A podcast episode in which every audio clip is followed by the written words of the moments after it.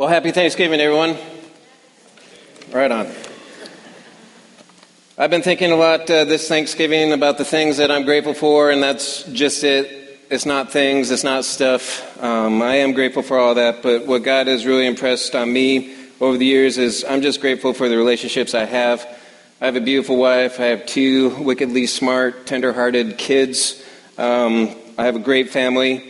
I am blessed with a great staff to work with, um, compassionate hearts, always stepping in the gap, always have my back.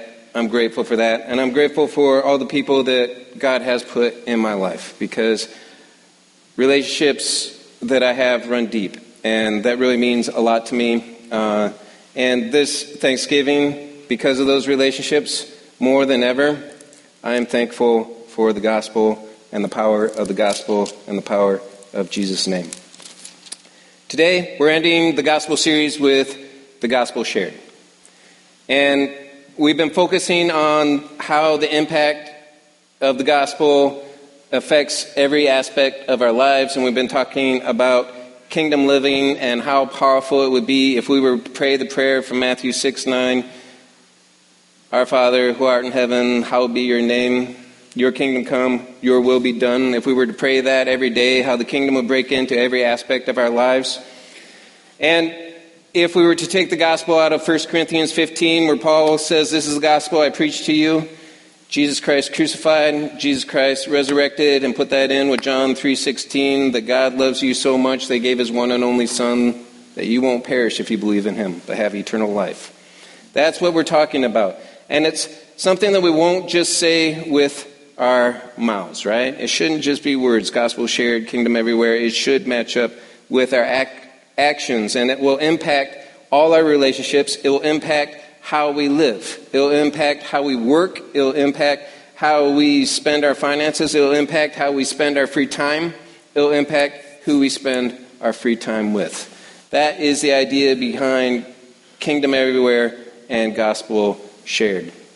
So we're going to spend our morning talking exactly about this. And I know as we approach this topic, there are some of us this morning that may be a little bit uneasy because you're not quite sure what the ending is, but you're pretty sure that once we get there, there's going to be a massive amount of guilt put on you for all the things that you're not doing and all the ways that you're not living up to the gospel shared kingdom everywhere. And I just want to say this morning, I just want to assure you that that's exactly where we're going, okay? Happy Thanksgiving. Let me tell you the truth about something. I'm the spiritual formation outreach pastor. This is part of my job description, right? Gospel share, spreading the kingdom everywhere. You would think if anybody would have a handle on this, it would be someone like me. Well, fortunately, that never really came up in the job interview, so I kind of snuck through, but I want to tell you that this is something that even I struggle with. And I think I struggle with it because once you get into the cycle and you fail a couple times, guilt comes in, and guilt is just a big hindrance. It's a big block. So I want to share three reasons why this is a struggle, and I think three hindrances that we all face.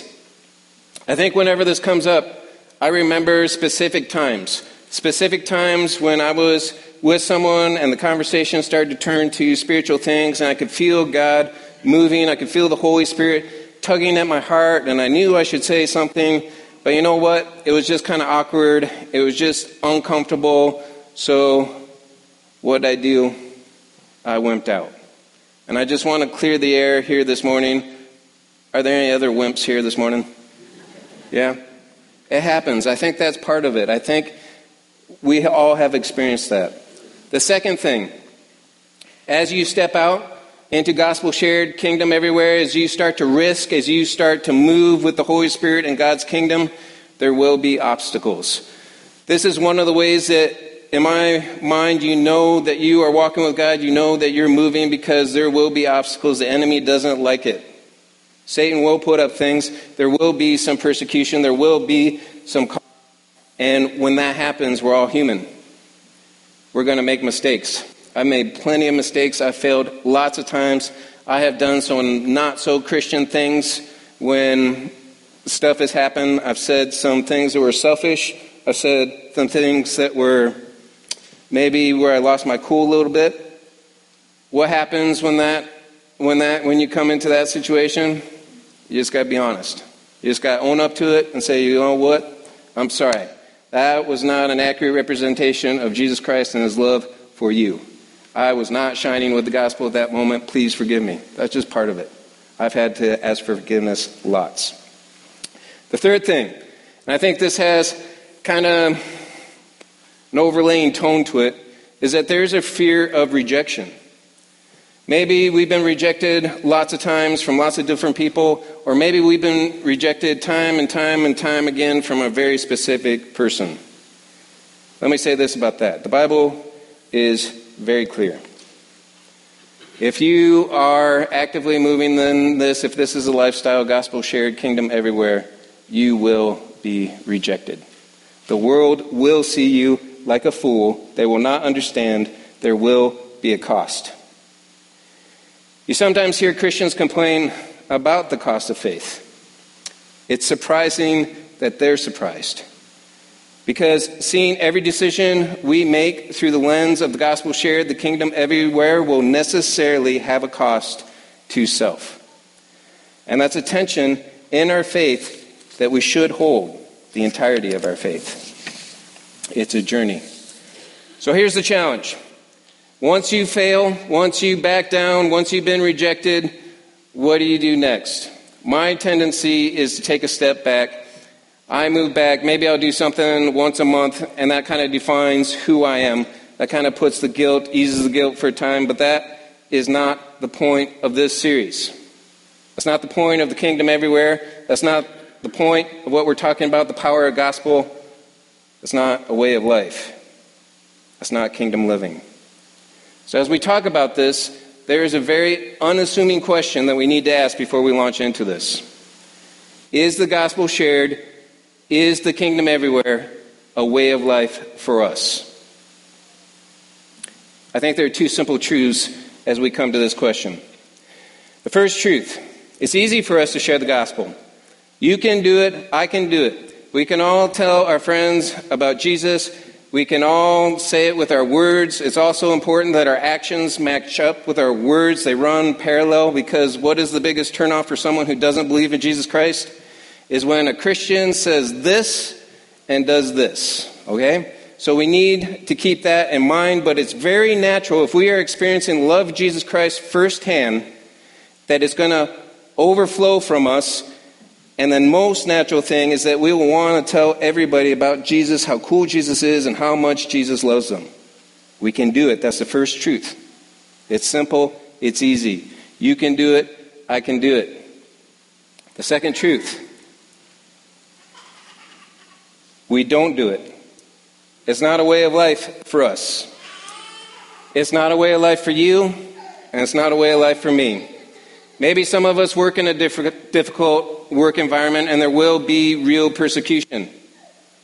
Maybe our friends just aren't into it. Maybe we don't know any non believing people. How many non believers do we hang out with? What did your last week look like? How many non believers did you invest in last week? What does your next week look like? How many people who don't know the gospel truth are in your life right now? Maybe we've been telling family members for years and years and years and we're just tired. Or we simply don't know how to proceed. Maybe we don't see the. And maybe this morning, if we're real honest, we would say, you know what? My faith journey has been more about me finding ways to be served instead of finding ways to serve. One of the objectives we have of this morning is we want to be real practical. We don't want any ambiguity about the gospel shared, the kingdom everywhere. Where do we even start? How do we step it up a notch? How do we increase our devotion? This morning application is key. We're going to be sharing testimonies. We're going to be sharing stories. We want to celebrate as a church body because you're not alone. A lot of times we make this an individual thing. It's not an individual thing. We're the church, we're family, we're moving together with this, we're praying together. So, here is the end goal. We think about this, the gospel shared often as a verb, right? Go out, tell somebody about Jesus.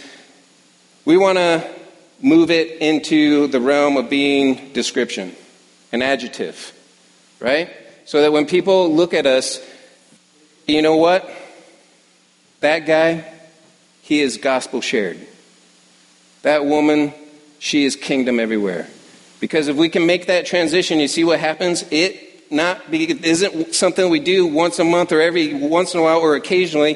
It is a way of life. You know what? Those people at Wayzata, they're gospel shared. They are kingdom everywhere.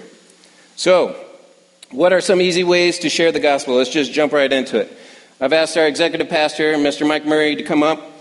We're going to demonstrate four strategic ways to share the gospel. Okay? Mike is my non believing friend. This is a scenario. I'm a believer. I'm going to share the gospel with Mike. Okay? So, first, evangelistic strategy. You ready? All right, here we go.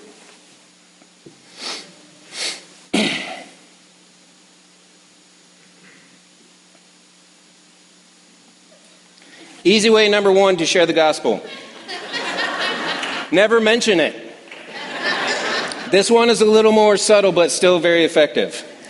One of the most impactful ways that you can share Christ is to be sure never to talk about him no matter what. Hey, George. You go to church? Come on, Mike. Whoa, whoa, whoa. Let's slow it down a little bit. Did you see the Viking game last week? You don't want your evangelistic strategy to get ruined, so if they do bring up anything about church or Jesus, just shut it down right away, okay? Easy way, number one. Second easy way to share your faith. Are you a moviegoer? Yes, I am. Have you seen Doctor Strange? I did see Doctor Strange. What you do know, you think? Well, let me tell you what I thought. Interestingly enough, it's talking about altering reality and perception, and there's a deeper reality. You know, Jesus Christ is really the greater Doctor Strange because when he manipulates the seen and unseen, things are just happening. That's the gospel. This one is one of my favorites because I grew up with The Force, Those Are Not Your Droids, The Matrix, Neo, Babylon. Movies are kind of my thing. Take a popular uh, trend in culture and put a big metaphor over it and use that to share the gospel. Old school evangelism was about preaching Jesus from the scriptures. There's a reason why that's outdated and outmoded. You want to know what that reason is? Because, frankly, it's just lame and boring. Yeah? If you want to share the gospel, share the gospel with putting Jesus in some cultural trend. Tell your friends that Jesus is the greater Spider Man. Okay? Third way to share the gospel. And these um, need a little setup. We have beards. He has a cane. We're a little bit older gentlemen now, okay? That's a nice one. That looks good. Oh, ho, ho. Yep. Mike, uh, we've known each other for 40 years now. Let me tell you about Jesus. Do you know how much he loves you? Third easy way. Too often, Christians jump right into uh, sharing the gospel. That's not the way. You need to develop a really meaningful relationship with the non believer before you even mention Christ. So, for the first three or four decades, just work on the relationship, show them a lot of love, and of course, an important footnote to this strategy is pray they don't die. Yeah? okay, last, fourth, and my favorite easy way to share the gospel, okay? Mike is uh, sleeping. This is it. Jesus loves you. Okay? That was it. Wait until they fall asleep. This is my favorite because I'm all about the subconscious mind. And when they fall asleep, whisper in their ear, Jesus loves you, right? If you can tap into the subconscious, Jesus loves you, you have just tapped into a very powerful gateway to share the gospel. Jesus loves you. Thanks for coming. You guys are dismissed. Jesus loves you. Okay? That's it. Thank you, Mike. All right. Obviously, do I have to tell you that was a joke? Here's the real way, okay? From Acts 3. And let's stand as we read uh, the Holy Word of God. Acts 3, beginning in verse 1. Real way to share the gospel, have the kingdom everywhere. One day, Peter and John were going up to the temple at the time of prayer, at 3 in the afternoon. Now, a man crippled from birth was being carried to the temple gate called Beautiful, where he was put every day to beg from those going into the temple courts. When he saw Peter and John about to enter, he asked them for money. Peter looked straight at him, as did John. Then Peter said, Look at us. So the man gave them his attention, expecting to get something from them. Then Peter said, Silver and gold do I have, I do not have, but what I have I give to you. In the name of Jesus Christ of Nazareth, walk.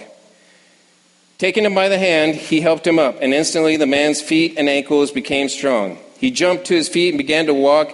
Then he went with them into the temple courts, walking and jumping and praising God. When all the people saw him walking and praising God, they recognized him as the same man who used to be who sit who used to sit begging at the temple gate, called Beautiful, and they were filled with wonder and amazement at what had happened to him. Thank you. You can sit. That's the real way. We see in verse 1 one day Peter and John were going to the temple at the time of prayer at 3 in the afternoon. Why are they going to the temple? People, Peter and John, we find out, are going to the temple twice a day at set times. They're going to the temple. Jesus taught the disciples that the temple was the old covenant. Jesus is the new covenant. Jesus taught them that He is the way, the truth, and the life, and He has access to the Father. So, why are they going to the temple when they can be praying anywhere? Because at this time, the temple is the place where non believing Jews are. Okay? These are the people that do not know Jesus, and it's really on Peter and John's heart to go and preach the gospel to them. So they're very intentional. I'd like to invite my friend Bruce Gilbert up because he's been doing something very intentional. You're going to hear from uh, Bruce that he has uh, jumped into, well, not jumped in, he's been doing prison ministry for 20 years. He has deliberately been going where non believers are, and there's some miraculous things that the Holy Spirit and God's been doing, and I just wanted to have him share that this morning. I've been going to uh, Stillwater Prison for about 20, 20 years. We go on the first and third Wednesdays of the month, and uh, we get about oh, 30 to 40 men that come. There's 1,500 men at Stillwater, and uh, of course goes up and down a little bit, but uh, what we do is we start at 6 o'clock. We have a worship service, uh, a lot of good singing and praise, and then we have some good teaching, and we have prayer at the end. About two months ago, I had an opportunity to do the teaching, and a friend of mine has put together a brochure called The Final Exam.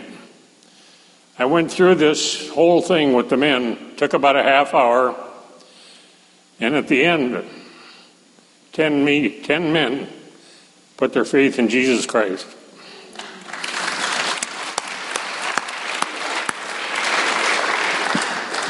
The fruit came off the tree. It was wonderful. It really was. And uh, there's a lot of wonderful men over there that made some mistakes earlier in life, but uh, they'll be in heaven with us, and uh, we really look forward to it. So, one of the reasons I'm up here is that George is uh, interested in maybe promoting uh, prison ministry through our church. Maybe we go into other prisons. We'll see how people respond. Paul's sitting back there. He's been with us at Stillwater, and Debbie's been over there to teach a little bit. One of our members here at the church. So, thanks, George. Thank you, Bruce. Yeah, absolutely. I wanted Bruce to share because he's been very intentional. He's been dedicated to this. You see here, he's been uh, 20 years. And then the other reason that I wanted him to share is we were talking about, you can just see his heart. You can hear his heart. And if you have ever been on the other side of bringing someone to Christ, you know just how deep you go in that relationship. You know it's a privilege. You know how humbling and awe inspiring it is. So thank you very much, Bruce. I want to pause um, because I realize it's the holidays. We have come out of Thanksgiving, we're going into Christmas, and a lot of this gospel shared kingdom everywhere really strikes home because a lot of our non believing uh, people that we know, the people that we hold most dear, the people that we love the most, our family, are either coming for the holidays or we're going to visit them. And I know a lot of people here have non believing sons, non believing daughters, um, parents, all the relatives, yeah, nieces, nephews. And I know from personal experience, I've asked Terry to come up. We're going to share um, our story, and then I'm going to share a little bit of my story. This uh, has always sit heavy with me, yeah, in my heart. Come on up, dear. So, we've been witnessing uh, to uh, Terry's family for years. There hasn't been uh, open hostility, uh, but there has been severe uh, ambivalence. Um, and at times, we've been frustrated. We've gotten not timid, but we pulled back um, because we haven't know, known how to proceed. And it's, uh, we just want to share some of the journey um, from both our perspectives. So, this is a little overview of the journey that my family's been on. I grew up in a Christian family, attending church regularly and even going to a private Christian school. I'm thankful for the firm foundation I had in the faith. But when I was in fourth grade, my world was turned upside down when my dad walked out on my family. He made a decision that altered the course of all of our lives. Um, I believe it was pivotal and that it opened the door to a world of hurt, pain, destructive patterns, and brokenness in my family that would continue on for years. My mom left the church out of guilt and shame. My dad grew more dependent on alcohol and experienced broken relationships with me and my sisters. Somehow the Lord protected me and my faith. He held me tightly in his grip, and I'm thankful. But I watched the rest of my family drift away from God. In the first years of our marriage, we were really discouraged about my family. By this time, my mom was experiencing um, mental health issues, including depression and panic attacks. She had withdrawn completely and was really difficult to be around. My older sister, Carrie, had married a non believer and became widowed at the young age of 35 with two small children and was not interested in the church or in God. My younger sister, Sherry, she had gone to a Christian college and married a Christian fellow, but they too drifted away from the church. They struggled in their marriage and even separated. So it was looking really bleak. During this time, George and I, of course, prayed for my family. We tried to be light. We tried to speak truth and live truth, um, to be peacemakers in our family. But it was hard. It's been a long journey and it's not over, but I stand before you this morning encouraged and excited about what God has done in my family. Because now, um, several years later, my mom has experienced recovery from her depression, and she's an active member of her local church and her community. And I feel like I have my mom back, the mom that raised me and taught me to be the mom I am today. My younger sister, Sherry, and her husband, Mark, have experienced reconciliation with each other and with the Lord. They too are active in their church, they're stepping out, they're making a difference in others' lives by being foster parents. And right now, we're rejoicing and celebrating with them in the adoption of their first son. We're still praying for my other sister, Carrie, to experience freedom and restoration, but we have great hope. Just like we sung this morning, there is power in the name of Jesus to break every chain. So we're praying that God will give us opportunities to minister to her and her family this Christmas. Thank you, dear.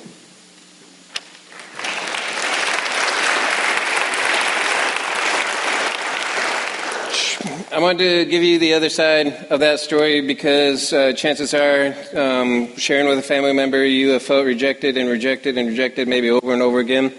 Many of you know uh, my testimony. I spent most of my early 20s, mid 20s as every bit the skeptic. Okay, I was outside the faith, I was outside the kingdom, outside the gospel um, for a lot of different reasons, but I was a skeptic. The thing that made a difference was probably something that people couldn't see. Because you might not be the final instrument. You might not be, you know, the person that sees the fruit right away. But I can tell you, as someone who was a skeptic looking in and was very critical of how Christians lived, what they said and did mattered. And I have specific people that were very genuine, that were very authentic, that invested in me, that mattered. And they invested in me over and over and over and over again, even though I rejected, rejected, rejected, rejected them over and over again. And it mattered every time they invested. My dad, very big influence on me. Even when I was skeptic, he read every book I read, went through all the philosophy with me, spent time and time in existentialism, which is not his favorite thing. My sisters prayed for me constantly, consistently, over and over and over again, and it mattered. There is hope. There is hope when uh, you feel rejected. It's not a personal thing. Your response is to pray for humility at that point. It does matter. They are watching how we live. Non believers, our job is to show them Jesus' love and be authentic. So, back to Acts. I want to pick up in verse 5. So the man gave them his attention, expecting to get something from them. So he's sitting outside the temple at a place called the Beautiful Gate. He's expecting to get some money. Peter and John see him. They say, Look at us. Then Peter says this Silver and gold I do not have, but what I have I give you. In the name of Jesus Christ of Nazareth, walk. So, this last year we've been talking about church strategy and developing this. What do we want to be in the year 2020? Who are we now? Wayzata, where do we want to go? Where do we want to be? Yes, it's true. We are renovating the sanctuary. Yes, it's true. We are building a multi use facility. That's happening. Is that our strategy? Is that who we are? We're not doing any of those things to wow people into coming into service so when they come in, they're going, wow, that was awesome worship service. We're not building any of those things to wow people. You need to know our whole church strategy, and I'm going to sum it up like this it's developing relationship and sharing our lives and faith with the people that don't know Jesus. That is the absolute foundation of who we are and where we're going. This is us. This is Wayzata. We are asking God as leadership, Father, how do you want us to step out into the gospel, share the kingdom everywhere, and to whom do you want us to step out to? You see this? Peter from Acts 3 is consumed with the gospel, and he sees people that other people just look past. This lame person's been there for years, for decades, and Peter has developed a heart of compassion because he remembers standing face to face with Jesus, and Jesus asked him, Do you love me? Well, Peter, if you love me, feed my sheep. And he's taken that to heart. He's moving that way. You know, there's a famous story about uh, Thomas Aquinas. He was a Catholic priest. He was about 1250. If you haven't read anything by him, I really recommend that you do. He's had influence in metaphysics, ethics, a lot of our modern political theory, and he has a lot of influence on Western modern thought. Most of what we have developed as philosophy is either supported him or there's been people trying to refute what uh, he put. But anyway, he's a very influential guy. There's a famous story where he meets with the Pope, and the Pope is taking him through this uh, tour of all the house treasury, and the Pope looks at him and says, You know what? Quoting from Acts 3 6, the Pope says, The church no longer has to say, Silver and gold I have none. So Aquinas looks at that, looks at the rest of the story, and he says, This is his response. Yes, it's true. The church no longer has to say, Silver and gold I have none. But the church is no longer able to say, In the name of Jesus Christ of Nazareth, stand up and walk. What we have to offer the world is primarily only Jesus. It's not our building, it's not our strategy, it's not our reputation. Yes, some of those things are entailment of what we're doing, but it is Jesus.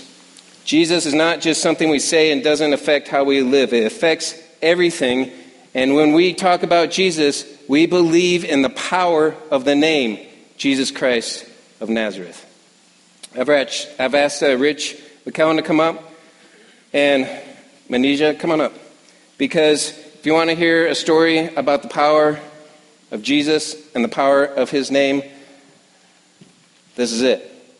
Rich has been a teacher in their Chinese Bible study for years, helped started the ministry, and the thing that's cool about that is that we've had Chinese students come study for four years. They become Christians here. They've been baptized here. They've been married here. You've invested your life in theirs. It's an excellent, awesome, Holy Spirit filled ministry. And uh, please ask Rich about that after. But I've asked you specifically to share, um, as we were talking, this story, your relationship it's awe inspiring. So please share your story. Okay.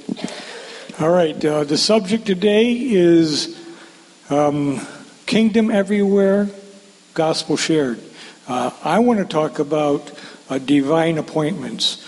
Uh, the Chinese ministry was not planned by me or John McCullum. Uh, we, it started through the Holy Spirit. It was a divine appointment.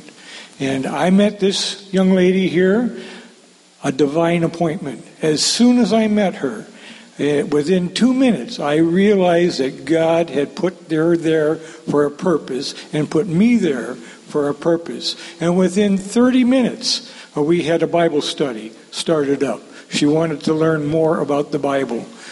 Uh, so it's a divine appointment. As Christians, uh, God puts people in our lives that we should be aware that they're there for His purpose. And so uh, it's, it's very rewarding, and, you, and you're going to hear her talk about her testimony. And uh, I love her. I love meeting with her. And uh, uh just listen to this beautiful, beautiful testimony.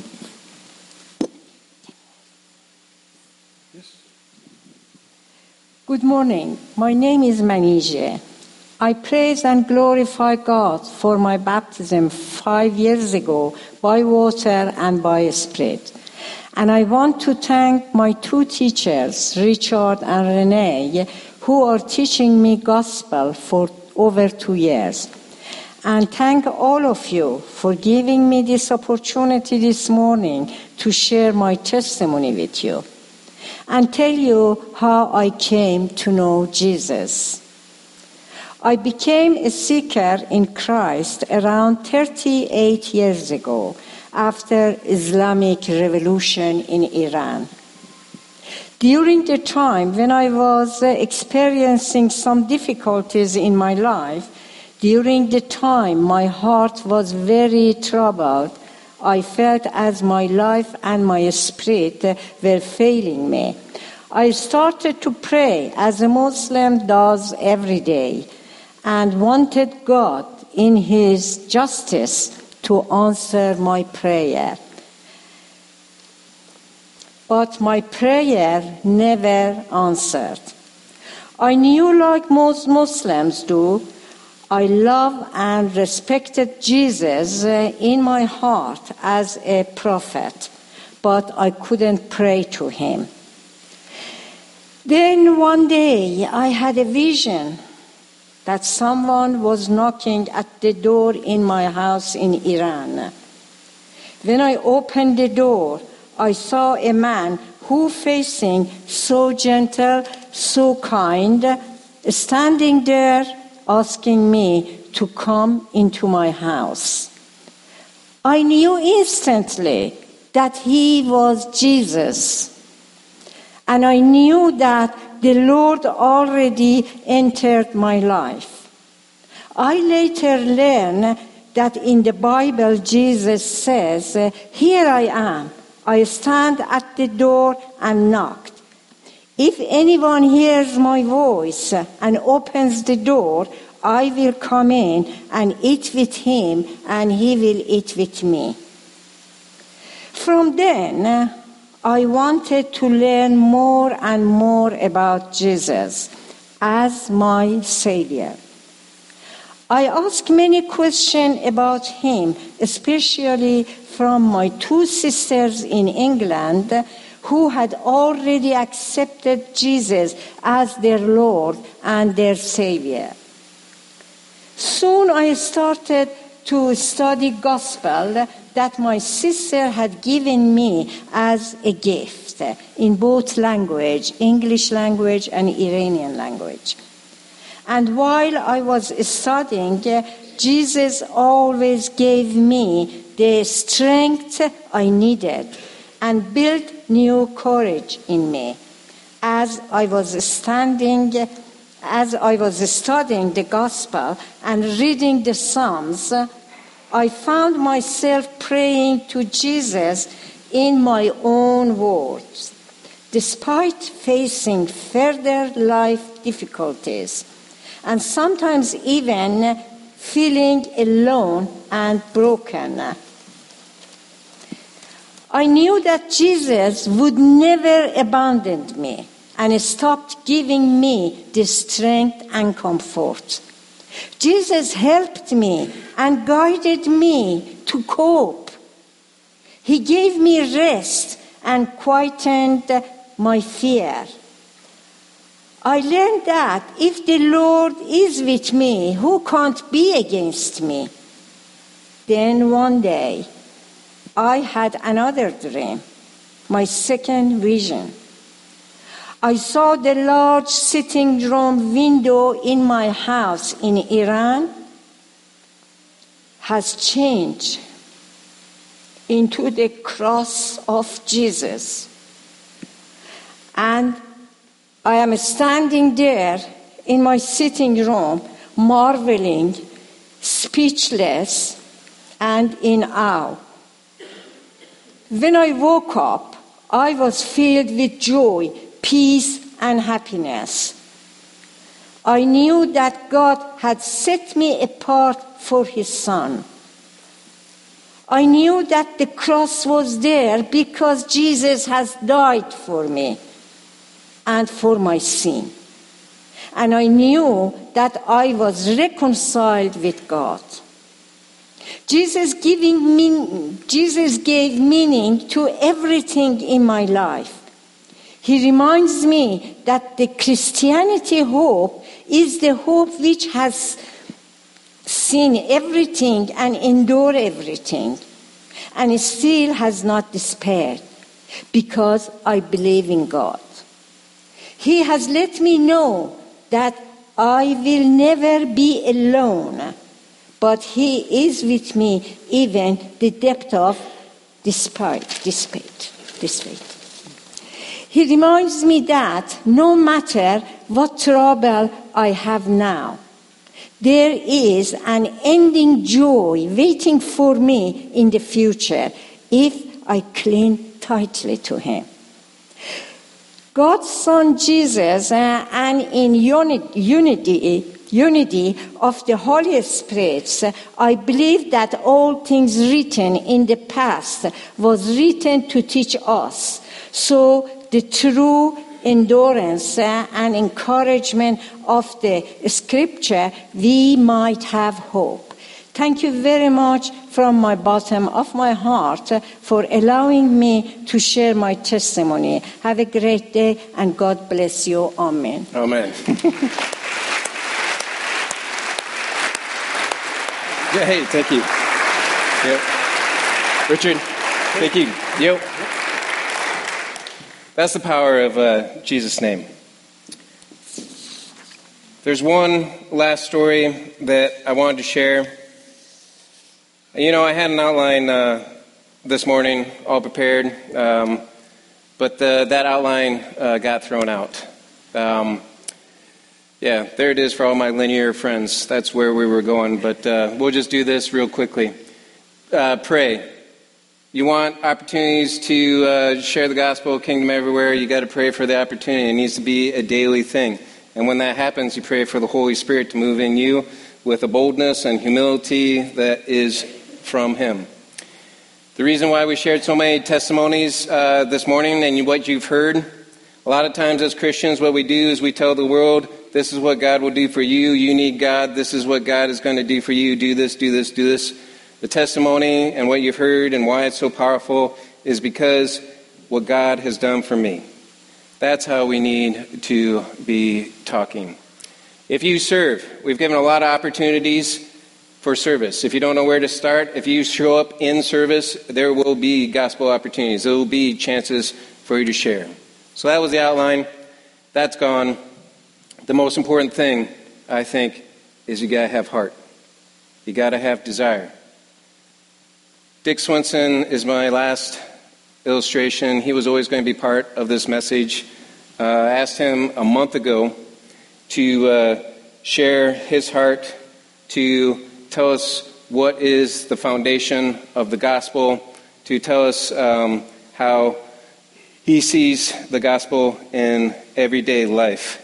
Um, this last Thanksgiving, Dick Swinson passed away. He went home to be with his Lord and Savior. And there was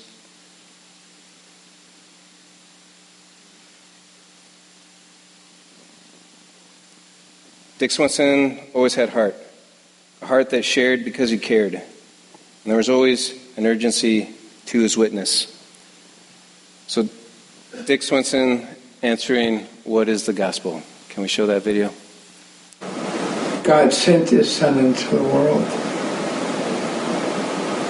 that through him all may have access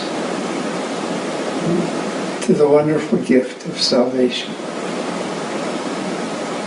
And Jesus said of himself, I am the way, the truth, and the life. No one covers comes unto the Father but by me. Dick has inspired me a lot. He's meant a lot to me, and I just want to tell you what I learned from Dick. The first thing that you would have picked up on if you spent any time with Dick was his desire. That's the starting point. You have to want it. That's why we pray, Your kingdom come, Your will be done on earth as it is heaven. And if that's our desire, God start work, starts working in our hearts. And the Holy Spirit moves in and through us. We start seeing more and more opportunities until it becomes a way of life. But the key is to never stop praying. Once you do, once you think you have it figured out, once you think you have it mastered and you think you're a pretty good person and you stop giving it continually to God, you've already lost. You've lost the tension and you will lose the desire. Dick was always in prayer.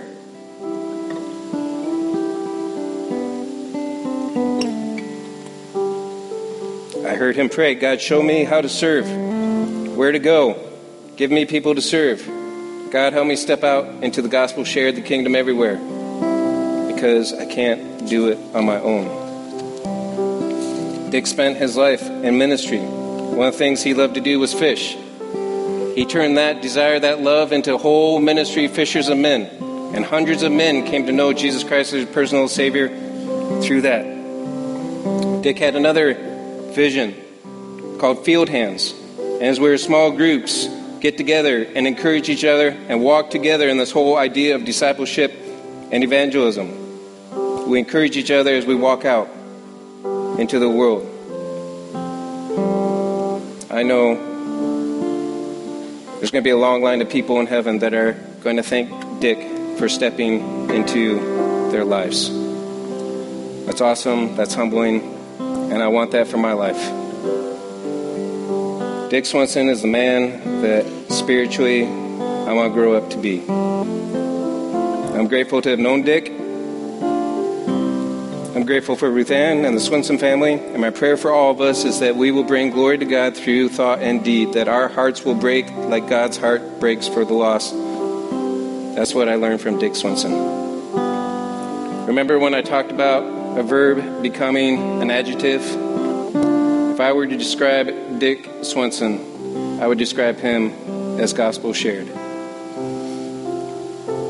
Kingdom everywhere. Let's stand together and sing this chorus together.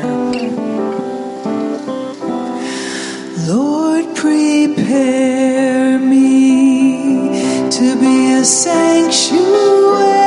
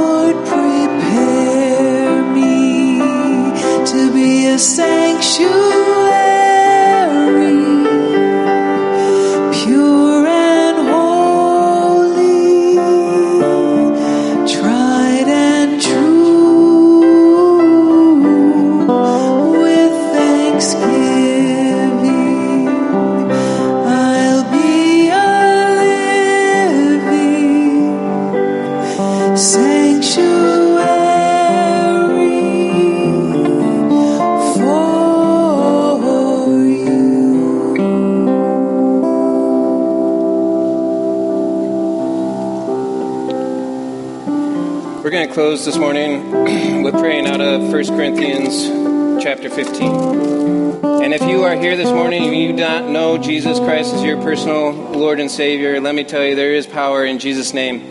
And God loves you so much. He loves you so much that He sent His one and only Son, that if you believe, you will never perish, but have eternal life. So as we pray and we finish the prayer, and you are interested in knowing about Jesus, just at the end of the prayer, say, I believe. And there will be people down here, come down forward, they will pray with you, and they will help you take the next steps to know Jesus as your personal Lord and Savior. For the rest of us, let's pray this as a daily prayer. Our commitment, our belief in the power of Jesus' name and Him crucified and resurrected. Let's pray. Now, brothers, I want to remind you of the gospel I preached to you when you receive, which you received and on which you have taken your stand. By this gospel you are saved, if you hold firmly to this word I preached to you. Otherwise, you have believed in vain. For what I received, I passed on to you as first importance that Christ died for our sins according to the Scripture, that he was buried, that he was raised on the third day according to the Scriptures, and that he appeared to Peter and then the twelve. Whether then it is I or they that preached. It is what we have preached, and this is what you believed. Heavenly Father, I pray for opportunity this week. I pray that you will bring someone into my life, and I pray for humility. And I pray that they will see your love. Jesus, we believe in the power of your name. Jesus Christ of Nazareth let us just give the world you. It's in your name. We love you. Amen.